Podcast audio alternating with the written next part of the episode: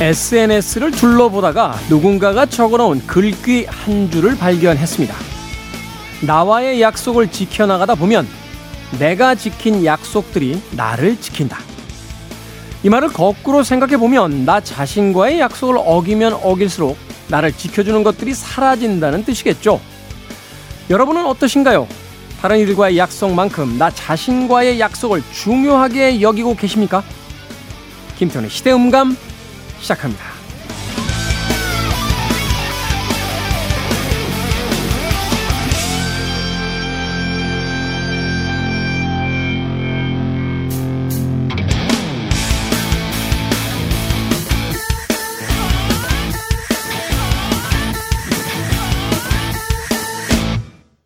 그래도 주말은 온다. 시대를 읽는 음악 감상의 시대음감 김태훈입니다.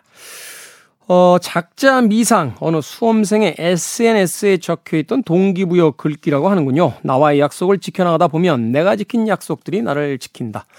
생각해보면 정말로 맞는 이야기죠. 운동을 하겠다, 공부를 하겠다, 체중관리를 하겠다, 돈을 모으겠다.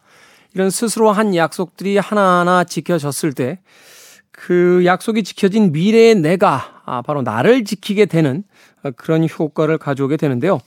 다른 사람들의 약속이야 어쩔 수 없는 사회적인 약속이기 때문에 꼼꼼하게 지키는 사람들도 자신과의 약속은 사실은 아무런 체벌이라든지 또는 페널티가 없기 때문에 쉽게 어기게 되는 경우들이 많습니다. 그러다 보면 내가 어긴 약속들이 미래의 나를 지켜주지 못하게 되는 그런 일들도 벌어지는 것 같습니다.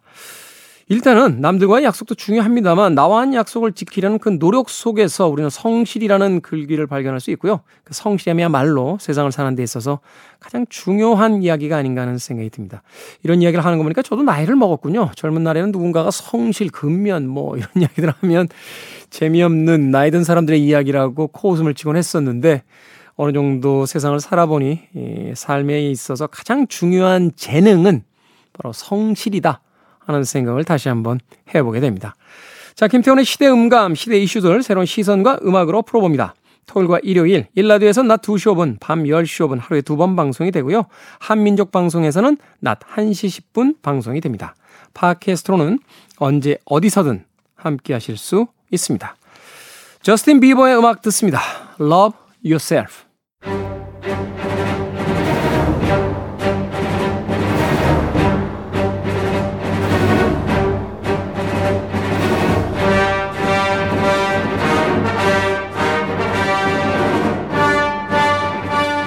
박연준의 산문지 모월모일에는 이런 구절이 나옵니다. 여름밤은 익어가기 좋고 겨울밤은 깊어지기 좋다. 봄밤은 취하기 좋고 가을밤은 오롯해지기 좋다. 가을의 문턱에서 오롯이 즐기는 좋은 영화 한 편 어떠십니까? 이 시대의 영화 이야기, 영화 속 우리 시대의 이야기, 무비 유환, 최강희 영화평론가 나오셨습니다. 안녕하세요. 네, 안녕하세요. 평론가님은 최근에 이제 술 끊으신 걸로 알고 있는데 네. 가을밤에 뭐 하십니까? 아 근데 이거 인트로에서 말씀하신 오롯해지기 좋다라고 이 오롯하다라는 말은 저도 좀 자주 씁니다만 네. 갑자기 그런 의문이 드네요. 오롯이 뭐 한다 할 때 오롯이가 무슨 뜻이지? 외롭게 뭐 한다는 것도 아니고. 갑자기 오롯은 약간 영화적으로 이야기한다라면 네. 예. 경상도의 그시기 같은 겁니까? 그시기 합니다. 그러면 이제 그시기 네. 하지 형이. 네. 저거가 그거 하죠. 아니까 그래서 내용이나 의미가 똑같다는 게 아니고 이제 그렇게 사용되는 게 아니. 이게 아마 온전하다. 네, 아마 네. 모자람이 별로 없다. 뭐 이런 어떤 의미가 있는 것 같아요. 그렇죠. 그냥 가을밤은 오롯해지기 좋다. 온전해지기 좋다. 그러니까 뭐 여기서 여러 가지 어떤 시적 허용이 또 되나요? 뭐 평화로워지기 좋다. 네. 뭐 이렇게 안정되기 좋다. 뭐 이런 뜻도 있는 게 아닌가 하는 또 생각이 드군요. 그러니까 뭔가 그냥 조용히 어딘가에 집중하고 있는 상태 이런 것들이 좀 떠오르네요. 저는 뭐 사전적인 의미가 맞는지는 모르겠습니다만 네. 어의상 그렇습니다. 어의상. 예. 이걸 뭐 유식한 말로 이제 컨텍스트에서 봤을 때 맥락상으로 그러니까, 봤을 때 이제 그렇다고 이렇게 뭐 책을 읽든 영화를 보든 뭐 아니면 차를 한 잔 마시든 그냥 진짜 그 시 구절처럼 오롯하게 있는 게 좋은 것 같아요. 가을에는. 네. 오롯하게 있는 게 좋다. 예. 생각해보니까 계속 쓰고 있는데 그래서 누군가가 오롯한 게 뭐야? 라고 물어보면 오롯한 거지. 이야기할 수밖에 없을 것 같아. 약간 민망하군요. 자, 오늘 무비 유한 명감독 열전 시간입니다. 어떤 감독의 작품들 만나볼까요?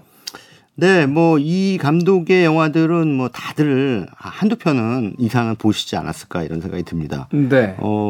동양 출신 감독으로서 그 세계적인 명성을 갖고 있는 그런 연출자죠. 이안 감독. 이안 감독. 예, 예. 아, 이안 감독 정말 대단한 감독 같아요. 네. 사실 이제 명장이라고 불리는 감독들이 많습니다만. 네. 이안 감독 같은 감독은 거의 없는 것 같아요. 이분은 무슨 가족 드라마를 만들다가, 네. 큐어 드라마도 만들다가, 그러다가 갑자기 무협을 만들다가, 슈퍼 히어로 무비를 만들다가, 예. 판타지 계열의 영화도 만들다가, 그러게요. 약간 에로틱한 영화도 그러니까, 그런데 중요한 건 그 영화들이 다, 오, 명작들이에요. 아, 예. 예. 이게 참 이런 감독이 있나 싶을 정도로. 단 한 편도 버릴 게 없어요. 그러니까, 이안 감독의 영화는. 그냥 초창기에 그래, 뭐 그래도 13개 이상은 나오는 작품들이니까.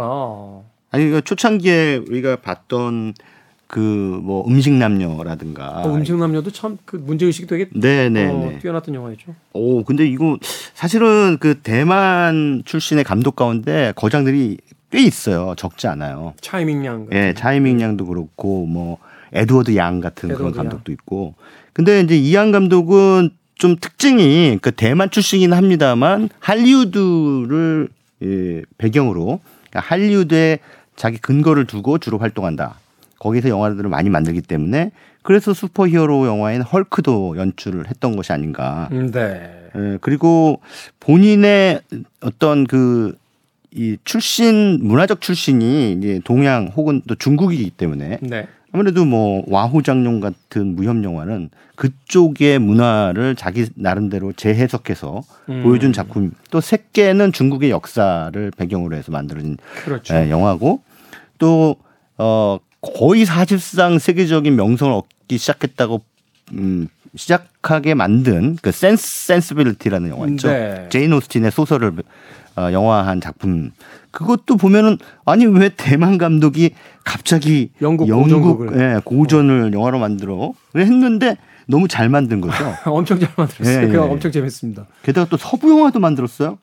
그렇죠. 예, 예. 그 미국 서부 영화도 만들고. 참 되게 스펙트럼이 넓은 그런 영화 연출자인데 이 작품 말고도 나중에 뭐 오늘 소개해드릴 영화들은 그의 어떤 다방면의 그 문화를 배경으로 해서 사실 인생의 진리라는 것을 그냥 보여주는데 인생의 진리라는 게 하나만 있는 건 아니고 다양한 여러 결들을 가지고 있잖아요. 그렇죠. 그렇기 때문에 또 굉장히 다양한 방식으로 접근해 들어가는 거죠. 근데 그 접근을 통해서 우리에게 보여주는 통찰은 또 너무 깊어서 상당히 큰 울림과 여운을 안겨주는 그런 연출을 선보이는 감독입니다.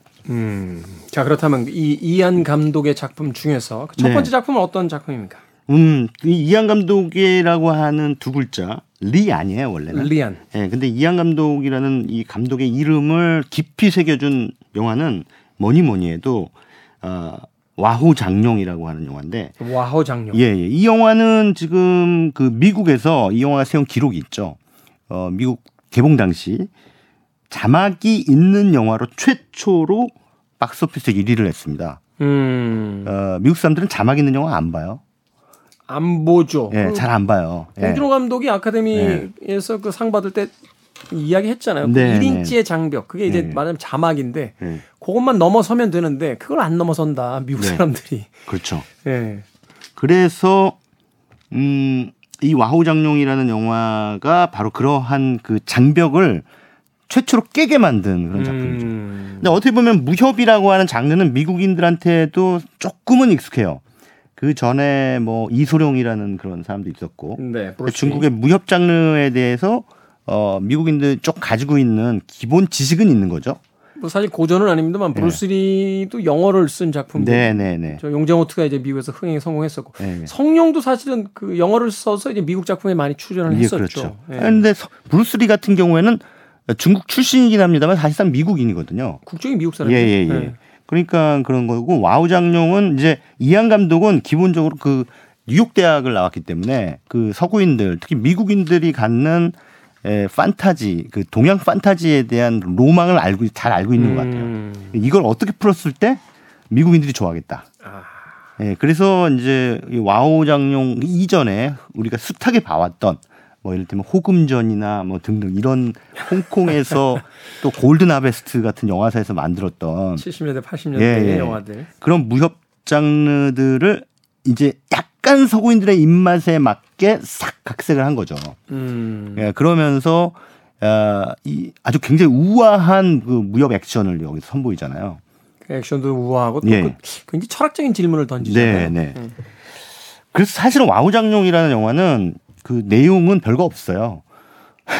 아니 그래도 뭐, 내용이 별거 없어요가 뭐예요? 줄거리는 사실 별거 없어요. 줄거리는 그냥 우리가 흔히 그 무협 장르에서 많이 등장하는 보검, 여기서는 청명검이라고 나오는데 어떤 두 개의 문파가 이 보검을 둘러싸고 서로 이게 이제 싸움을 하죠. 예, 그러다가 서로 친구가 됐다가 또 배신하고 복수하고 뭐 이런 얘기입니다. 근데 여기서 이제 그 이 초고수 강호의 초고수 이 사람은 도저히 건드릴 수 없는 그 고수가 바로 이제 절대 고수 주윤발이 연기한 리무바이.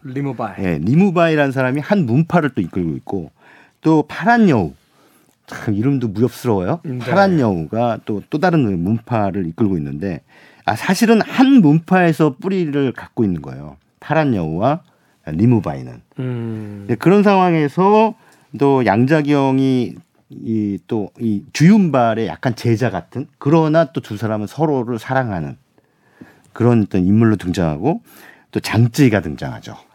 장쯔이는 정말 강호의 스타 아이돌 같은 존재입니다. 아니 사람들이 좀 이렇게 하고 막 열광하고 알아봐줬으면 좋겠는데 도통 자기의 어떤 그 예쁨과 그리고 실력을 안 알아본다는 거죠. 네. 그러니까 스스로 청명검을 훔쳐서 명성을 얻으려고 하는 건데 누구를 이렇게 뭔가 이렇게 누구를 이겨서 뭐 자기 문파를 위대하게 만들겠다 이런 야심이 있는 친구가 아니라 그냥 좀 폼 잡고 싶은 유명해지고 싶다. 네. 그래서 왜 그 다 도전을 받쳤을까 어느 객잔에 딱 들어가가지고 그렇죠. 네, 나 어느 문파에 누군데. 누구도 나를 꺾을 수 없다. 딱 하니까는 이제 다 도전들을 하러 오니까는 그 사람들을 전부 다 꺾고 그냥 꺾고 딱 앉으면 되는데 꼭 그 회오리로 위로 올라가가지고 회오리처럼 휙 돌면서 위로 쫙 수직 상승해가지고 그냥 앉으면 되는데 꼭 손가락을 또 이렇게 멋있게 딱 해가지고 머리 위에다 딱 꽂아요. 이렇게. 다 꽂으면서 폼을 잡는 거죠. 약간 무술에 대한 조예가 없으신 것 같은데 원래 그렇게 해야 됩니다. 그래요? 예, 중국 무술은 원래 그렇게 해야 돼요. 마셜 아트는. 그렇군요. 앞과 뒤에서 약간 그 이 서론과 결론에서 뭔가 어떤 이 폼을 잡아줘야 되는 거죠. 그게 이제 왜냐하면 이제 그걸 이제 폼이라고 볼 수도 있고요. 물론 제가 지식이 짧긴 합니다만 이제. 약간 와전된 것도 있는 게 이제 중국 무술이 어떤 그 격투를 위한 무술로서 발전됐다라는 것도 뭐 일리 있는 이야기입니다만 이게 처음에 이제 스님들이 좌선을 하도 오래 하시니까 그 몸이 이제 좋지 않아서 이제 그걸 해결하기 위한 일종의 기공체조였다라는 이야기가 있더라고요. 그러다 보니까 이제 기묘한 자세를 취하는 거죠. 왜냐하면 늘 앉아있던 분들이니까 이제 일종의 스트레칭 효과도 좀 있고. 아 그렇군요. 네. 근데 어찌됐든 이 영화 와호장룡에서 보여주는 이들의 액션은 액션이라기보다는 무술이 아니라 춤. 예, 춤과 같은 느낌을 줘요. 그래서 뭐 무슨 와이어를 달고 연기를 하긴 합니다만 처음에 이 양자경과 장쯔이가 한밤중에 결투를 벌이는 장면이 있는데 그건 그냥 정말 어마어마하게 멋있는 검술 춤이에요. 그래서 그거가 이제 그 이 북경을 배경으로 북경의 밤거리에 아무도 없는 밤거리에 그 높은 담을 막 이렇게 타고 다니면서 넘나들면서 휙휙 날아다니면서 이게 싸우거든요. 마치 중력을 대단히 무시하는 두 여성의 싸움. 무협 고수, 여성 무협 고수들이 둘이 보여주는 일합. 이거 자체가 대단히 아름답다는 거죠. 그렇죠. 예.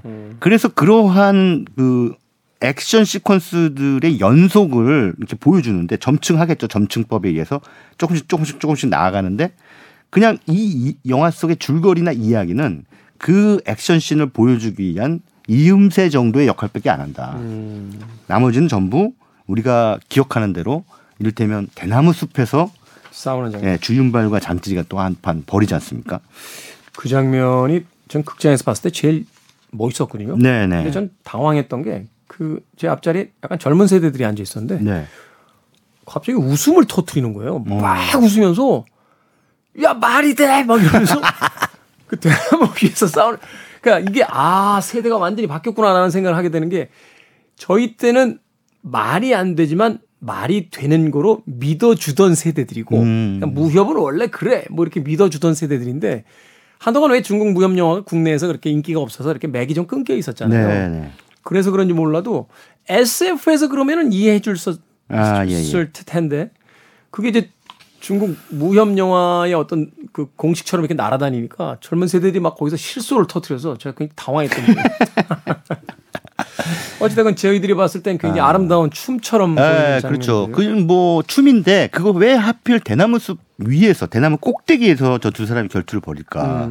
근데 보면은 리무바이는 사실 그 주윤발이 연기한 리무바이라는 고수는 그렇게 뭐 칼을 많이 휘두르지 않아요. 여기서 칼을 많이 휘두르는 건 장쯔이예요. 그리고 리무바이는 거의 그 대나무 숲의 흔들림, 바람에 의해서 살랑살랑 흔들리는 그 대나무의 움직임에 몸을 맡기고 있거든요. 사실상 자연과 합일이 된 그 고수의 경지를 보여주죠.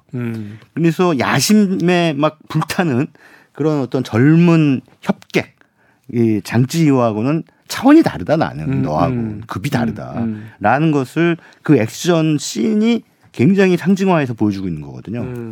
이렇게 이제 당시의 평론가들이 얘기를 많이들 했는데 아까 김태훈 씨가 인용한 그런 젊은이들 입장에서 보면 뭐 저거 말도 안 되는 지진에다가 뭐 갖다 붙이기나 하여튼 잘 갖다 붙이네 이렇게 생각했을 수도 있을 거예요. 아니 대나무 위에서 사람이 싸우는 게 말이 됩니까? 근데 그러면서 본인들도 저 마블 영화들 재밌게 보는데. 네네네. 근데 그거가 이전에 혹은 전 무협을 많이 접했던 사람들 입장에서는 대단히 그게 예전의 전통, 그러니까. 북경 오페라라고 하죠. 네네. 네, 네. 중국 무협의 전통을 그대로 계승하면서 동시에 이안 감독이 새롭게 재해석한 그런 느낌을 확 하고 보여주는 장면이기 때문에 네. 대단히 그 인상적이었던 영화죠. 네. 마치 그 중국의 경극을 무술로 바꿔놓은 듯한 네네. 그런 이야기가 펼쳐졌습니다. 자, 와호장룡 사실은 이제 이 동양이 가지고 있는 어떤 아름다움을 동양적 시선에 담아서 이안 감독이 이제 제작을 하고 감독을 했고 이 작품이 이제 헐리우드에서 많은 평론가들과 이제 대중들에게 그 찬사를 받으면서 이안의 어떤 전성기를 이제 연 그 첫 번째 실질적인 이제 그 뭐 국제적인 이제 감독의 명성을 얻게 해준 네. 첫 번째 작품으로서 이야기를 해 주셨습니다. 음악 한 곡 두고 와서 그 다음 영화 만나보도록 하겠습니다. 뭐 와호장룡에 수록된 음악은 아닙니다만 이 중국 무술 영화 이야기하면 이 음악 들어야 돼요. 쿵우 팬더에 수록됐던 곡이었죠. 칼 더글라스의 쿵우 파이팅 듣습니다. 칼 더글라스의 쿵우 파이팅 듣고 왔습니다. 자, 최강희 영화평론가와 함께하는 우리 시대의 영화 이야기, 영화 속 우리 시대의 이야기 무비 유환. 오늘은 거장 감독이죠. 이안 감독의 작품 세계에 대해서 이야기 나눠보고 있습니다. 그 첫 번째 작품으로 이제 와호장룡을 이야기해 주셨고요. 그 두 번째 작품 어떤 작품입니까? 네, 이번 영화도 굉장히 유명한 작품입니다. 색계라고 하는 작품인데 색하고 이제 예. 쉼표가 있고 개죠. 네, 개. 네. 그 이제는 뭐 한국 관객들에게도 대단히 익숙한 탕웨이라는 그 배우가 네. 또 굉장히 그 세계적인 관심을 끌게 된 그런 계기가 되지 않았습니까? 이제는 한국으로 이름 지었으면 안 되죠. 네. 시집 오셨죠. 그게 신혼집이 그 분당이었던 걸로 알고 있는데요. 분당댁이잖아요. 네, 분당댁이라고 하는데. 김태훈 감독이 지금 신작 준비하고 있다는데 네. 좀 그만 놓으시고 아니 아무리 탕웨이랑 결혼해서 그렇지 지금 가족의 탄생 이후로 지금 신작이 없어요. 아, 그랬나요? 네. 부인 그 돈 벌러 다니는데 그 빨리 갑자기 그 마돈나하고 결혼했던 가이리치가 생각이 나요. 가이리치. 아이 그래도 저 김태훈 감독의 그 작품들이 좋잖아요. 아예. 굉장히 그 저는 개인적으로 그 만추 같은 작품 굉장히 좋아했는데. 네네. 김태훈 감독도 한번 만들면 걸작을 만들어버린 사람이기 때문에 네. 그렇게 오랜 기간의 집거 생활이 이제 다음 작품을 위한 에너지가 축적되는 기간이었다 지금 그렇게 보고 아무튼 그 탕웨이라고 하는 배우의 완전히 이 영화 보고 그냥 반해버린, 예, 넋을 잃어버린 그런 관객들이 많을 뿐더러 아 그렇습니까? 감독들도 뭐 감독도 사람이니까 네. 안 그러겠습니까?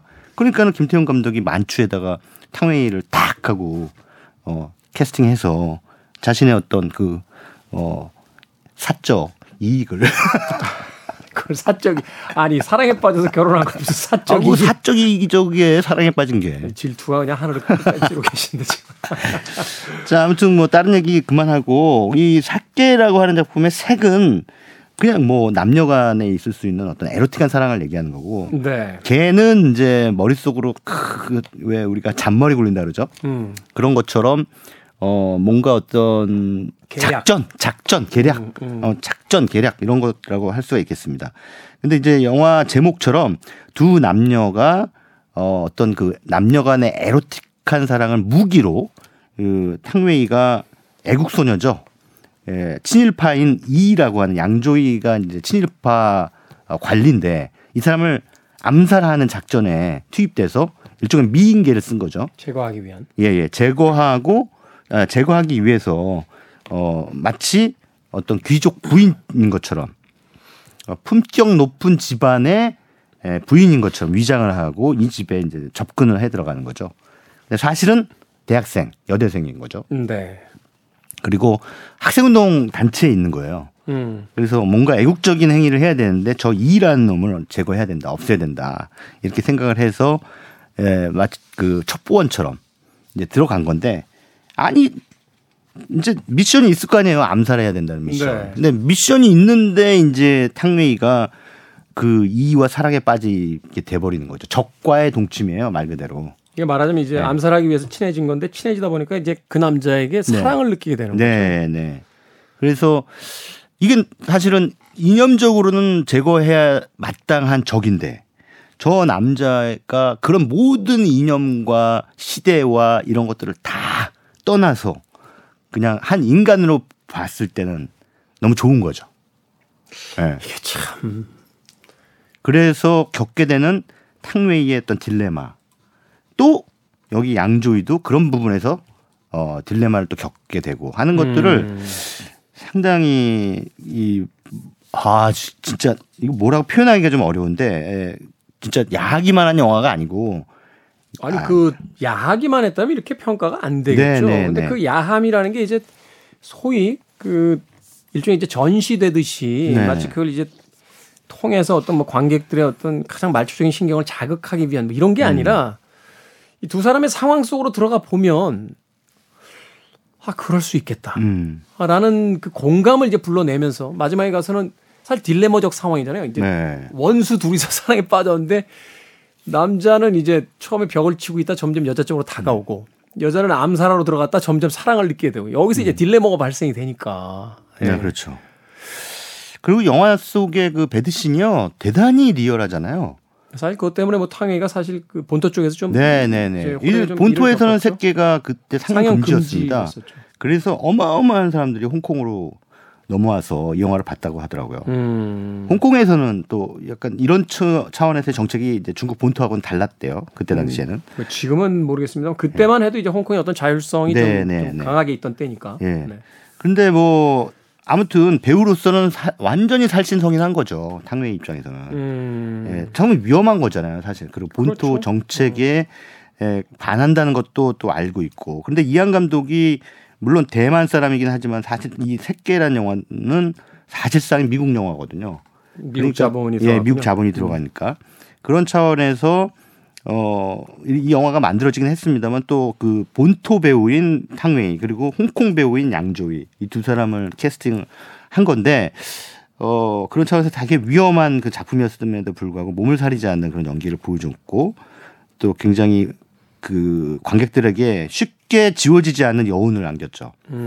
아, 저런 상황에서 그러니까 더 아름다워 보이는 거 있죠. 이게 뭐라고 할까요? 예, 약간 예. 좀 그 괴팍함을 좀 많이 걷어낸 박찬욱 감독 같아요. 이 새끼만 보면 박찬욱 감독은 사실 이제 센 소재를 다룰 때 그 자기 취향이 막 강하게 들어가잖아요. 하다못해 벽지 색깔 하나까지도 이제 굉장히 그 자기 취향을 강하게 넣는 감독으로 알려졌는데, 물론 이제 이안 감독도 뭐 굉장히 디테일에 강한 감독이긴 합니다만, 그럼에도 불구하고 조금 더 이제 보편성을 띈 상태 속에서 아주 그 진한 이야기를 네. 이제 우려내는 그런 감독인 것 같다라는 생각을 했어요. 네. 이게 사실 이제 영화를 보다 보면 처음에는 그 저 탕웨이의 시선에서 따라가다가 양조위 시선으로 건너간 다음에는 이제 관객들도 갈팡질팡하게 돼요. 나라면 네. 어떤 선택을 해야 되지 하는 그 선택의 순간에 굉장히 그 곤혹스러워지는 그렇죠. 그만큼 이 두 사람의 어떤 상황이 이제 깊게 이해가 되는 그렇죠. 네, 그런 영화였던 것 같아요. 맞아요. 네. 그러니까 충분히 이해하는데 또 저 시대에서 저 두 사람이 적대적 관계일 수밖에 없는 것도 또한 충분히 이해가 되는. 네. 그 두 가지 속성이 다 이해되는 그런 영화라고 할 수가 있겠죠. 네. 아무튼 쉽게 좀 아주 오랫동안 그 명작으로 남을 작품임에 틀림이 없습니다. 네. 그만큼 듣고 와서 이제 다음 영화로 가보도록 하겠습니다. 영화에 수록된 곡은 아닙니다만 분위기가 꽤 어울리지 않을까 하는 생각에 골라봤습니다. 티나 터너의 음악 중에서요, Private Dancer 듣습니다. 티나 터너의 음악 Private Dancer 듣고 왔습니다. 자, 김태훈의 시대음감, 최강희 영화평론가와 함께하는 우리 시대의 영화 이야기 무비 유환, 오늘은 이안 감독의 작품 세계 만나보고 있습니다. 자, 마지막 그 세 번째 작품 어떤 작품입니까? 네, 라이프 오브 파이라고 하는 작품입니다. 네, 2013년 초에 개봉했는데요. 이 영화도 상당히 아주 깊은 여운을 안겨주는 그런 작품이죠. 근데 이번엔 또 인도예요, 인도. 그 뭐 미국에서 찍다가 뭐 영국 그 제인오스틴 작가의 소설을 영화로 하지 않나, 또 갑자기 중국으로 갔다가 네. 이건 또 인도입니다. 그래서 이건 진짜 막 좌우 전후 막 왔다 갔다 어마어마한 거예요. 이게 가능합니까? 한 인간이 가진 어떤 물리적인 시간이라는 게 한계가 있고, 사회의 어떤, 물론 이제 위대한 천재들이 있기 마련입니다만, 네. 미국 서부 영화의 어떤 그 이제 동성애에 대한 뭐 브로큰 맨 마운틴 같은 뭐 이 작품도 뭐 해외 영화제 다 쓸었죠. 네. 그리고 뭐 새끼 같은 어떤 남녀의 진한 애정 이야기. 이 라이프 오브 파이는 인도의 이야기일 뿐만이 아니라 이건 일종의 판타지이자, 네네 그렇습니다. 굉장히 그 다층적 이야기를 가지고 있는 영화잖아요, 또. 그렇습니다. 그래서 저는 이안 감독은 영화 감독이자 철학자. 네, 영화를 통해서 철학하는 자. 근데 이제 그게 뭔가 자기 혼자만 알아들을 수 있는 어려운 이야기를 하는 게 아니라 그냥 일반 관객들도 쉽게 젖어들 수 있고, 그 영화의 메시지를 곱씹다 보면 또 삶의 어떤 이치 같은 걸 깨닫게 되는 그런 영화들을 많이 찍는 것 같아요. 그래서 저는 이안 감독이 그런 면에서는 철학자에 가깝다. 영화 테크니션이 아니라, 그럼 물론 영화도 굉장히 아름답게 잘 찍지만 우리한테는, 인류에게는 굉장히 소중한 자산이다. 저는 그렇게 생각합니다. 이 라이프 오브 파이는 그 인도가 배경은 아니죠. 인도에서 동물원을 운영하던 한 가족이 미국으로, 그러니까 동물원이 망했죠. 파산하자 그 동물원에서 있던 동물들을 다 이끌고 배에 태워서 저쪽 미국으로 이민을 하러 가죠. 근데 이 갑자기 중간에 풍랑을 맞아서 네. 그 배가 침몰을 하지 않습니까? 배가 침몰하는데 가족들은 전부 그가 그런 와중에 목숨을 잃고 겨우겨우 이제 구명선에 타서 목숨을 살리게 된 주인공 파이가 있는데, 그 파이가 주인공이죠. 이름이 파이예요. 이게 이제 저 수학에서 얘기하는 그 파이, 네네. 원주율 계산할 때 쓰는 그걸 말하는 거죠. 예. 근데 이제 여기에 이제 여러 동물들이 어쩌다 목숨을 건져서 침팬지도 타고, 그 다음에 뭐 얼룩말도 타고 처음에 그러거든요. 근데 거기에 하이에나가 또 타서 뭐죠? 구명선에서 사실은 이제 막 목숨을 건진 얘들이 이제 정글 법칙에 따라 약육 강식의 네. 그런 어떤 상황이 벌어지고, 그래서 그 뭐 이게 몇몇 동물들은 이제 목숨을 잃게 되고. 급기야 이제 호랑이가 타잖아요. 예, 근데 이제 호랑이가 탄 줄은 모르고 있다가 이제 하이에나가 이제 자기가 왕인 줄 알고 까불고 있었는데 갑자기 그 이 배에 그 천으로 덮여 있는 곳에서 호랑이가 튀어나오는 거예요. 네. 근데 호랑이는 이제 이 리차드 파커 이름이. 리차드 파커. 예, 사람 이름처럼 돼 있는데 그래서 주인공 소녀는 파이. 호랑이는 리차드 파커. 이게 이름이 약간 바뀐 것 같아요. 그럼. 예. 그래서 이제 이 리차드 파커와 파이가 구명선을 타고 표류하는 이야기입니다. 한 배에 이제 같이 타고 있는 거죠? 네. 그래서 까불던 하이에나는 이제 목숨을 잃고 호랑이에서.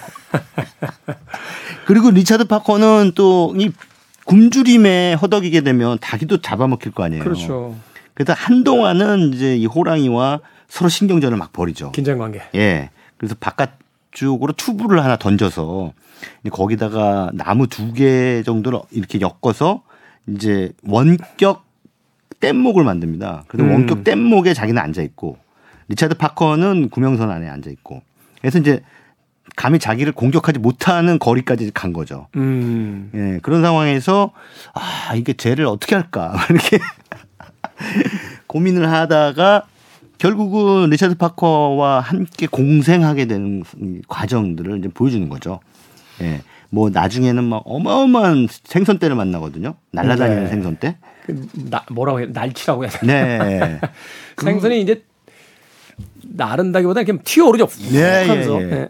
그런 가운데 거기서도 또 약간 참치 같은 그런 큰 생선을 또 잡아요. 근데 이제 이 참치가 너무 맛있는 생선인데 이 리차드 파커는 그 참치를 얻어먹기 위해 결국은 이제 타협하게 되는 파이를 살려두는 길을 택하죠. 왜냐하면 그렇게 해가지고 파이가 생선을 잡아서 자기한테 주니까. 네. 쟤를 살려둬야 내가 먹겠구나. 이러면서 그 좁은 구명선 안에서 이 두 생명이 두 사람이라고 할 수는 없고 두 생명이 함께 뭔가 이렇게 협력을 하면서 서로의 목숨을 이제 간신히 구해주다가 결국은 멕시코 연안에 다다를 때까지의 상황을 쭉 보여줍니다. 그래서 이거를 과연 어떻게 해석해야 되나. 물론 굉장히 드라마틱한 이야기인데 이 두 생명체의 만남과 헤어짐. 근데 나중에 또 헤어질 때가 굉장히 인상적인데 사람이라면서 얼싸 안고 그 감동의 눈물을 뚝뚝 흘릴 거 아닙니까? 야, 우리 드디어 살았다 이러면서. 근데 리차드 파커는 너무 담담하게 투벅투벅 걸어서 밀림안으로 사라져요. 예. 그래서 야 이게 어떻게 보면은 그 이런 감격, 기적의 생환을 서로 나누는 감격은 괜히 인간끼리 하는 그 오지랖 아니 뭔가 다 설레발 그런 건지도 모르겠다. 그냥 저 동물은 어찌됐든 살았어 그냥 기쁘다. 이제 너 가라. 갈 때 가라. 나는 이제 나 혼자 살아남겠다 하면서 또 가는 거예요. 네. 지금까지 우리는 그냥 살기 위해 생존을 위해 그 좁은 구명선 안에서 협력을 했지만 그것이 지금 그 단계를 넘어섰으므로 지나간 일은 다 잊고 각자의 생존의 길로 가자라고 하는 리차드 파커가 훨씬 더 현인 같아 보인다는 거죠. 현자. 예. 사실 그 이 영화 참 흥미로운 게 이게 동물들의 이야기로 볼 수도 있지만 인간 사회의 이야기로 읽을 수도 있잖아요. 그렇죠. 그런 의미에서 봤을 때 그 배 위에서 벌어지는 어떤 약육강식의 세계와 그 안에서 공존을 모색하는 두 생명체 파이와 이제 리차드 파커의 이야기 뭐 이런 것들이 이제 맞물리면서 영화가 뭐라고 할까요? 이 판타지이기도 하고 네. 드라마이기도 하고 또 그러면서 여러 가지를 이제 생각할 거리를 던져주는 그러니까 이안 감독의 작품 자체가 그런 것 같아요. 하나의 장르만 존재하는 게 아니라 그 장르를 좀 섞는다고 해야 되나요? 네, 그렇습니다. 브로크백 마운틴도 사실은 이제 서부에서 그 이제 목동들이잖아요. 근데 이제 두 사람이 이제 동성애 관계에 빠지는 이야기가 있고 뭐 음식 남녀도 음식의 이야기 이제 가족들 이야기가 섞여 들어가고 네, 그렇죠. 새끼도 결국은 이제 시대극에다가 또 사랑극 집어넣고 뭐 첩보극 집어넣고 여러 가지 어떤 장르들이 섞이게 되는데. 참 그러면서 보면 비빔밥의 장인이 아닌가 그런 생각을 해봅니다. 네, 맞습니다. 개인적으로 어떤 작품 제일 좋아하세요? 새끼를 가장 좋아합니다. 그럴 것 같았어요. 네. 근데 이제 약간 질투가 나서 새끼는 자주는 못 봅니다. 거기서 왜 질투를 내요? 아니, 양조위가 너무 멋있어서.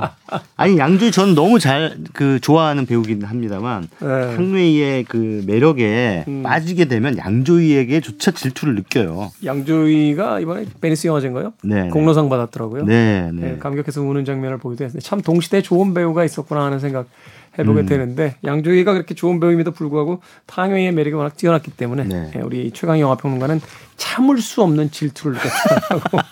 영화 이면에 대한 이야기까지 남겨주셨습니다. 자, 최강희 영화평론가와 함께하는 우리 시대의 영화 이야기, 영화 속 우리 시대의 이야기, 무비 유환. 일요일, 오늘은 명감독, 이안 감독에 대한 작품 세계 이야기 나눠봤습니다. 고맙습니다. 예, 감사합니다. 저도 음악 한 곡 들려드리면서 끝 인사드리도록 하겠습니다. 역시 라이프 오브 파이에 등장했던 음악은 아닌데요. 이 영화의 이야기를 듣다 보니까 이 곡 어울릴 듯해서 골라봤습니다. 또 다른 영화의 주제곡이었죠. 하울의 움직이는 성에 나왔던 히사시조의 인생의 회전목마 준비했습니다. 지금까지 시대음감의 김태훈이었습니다. 고맙습니다.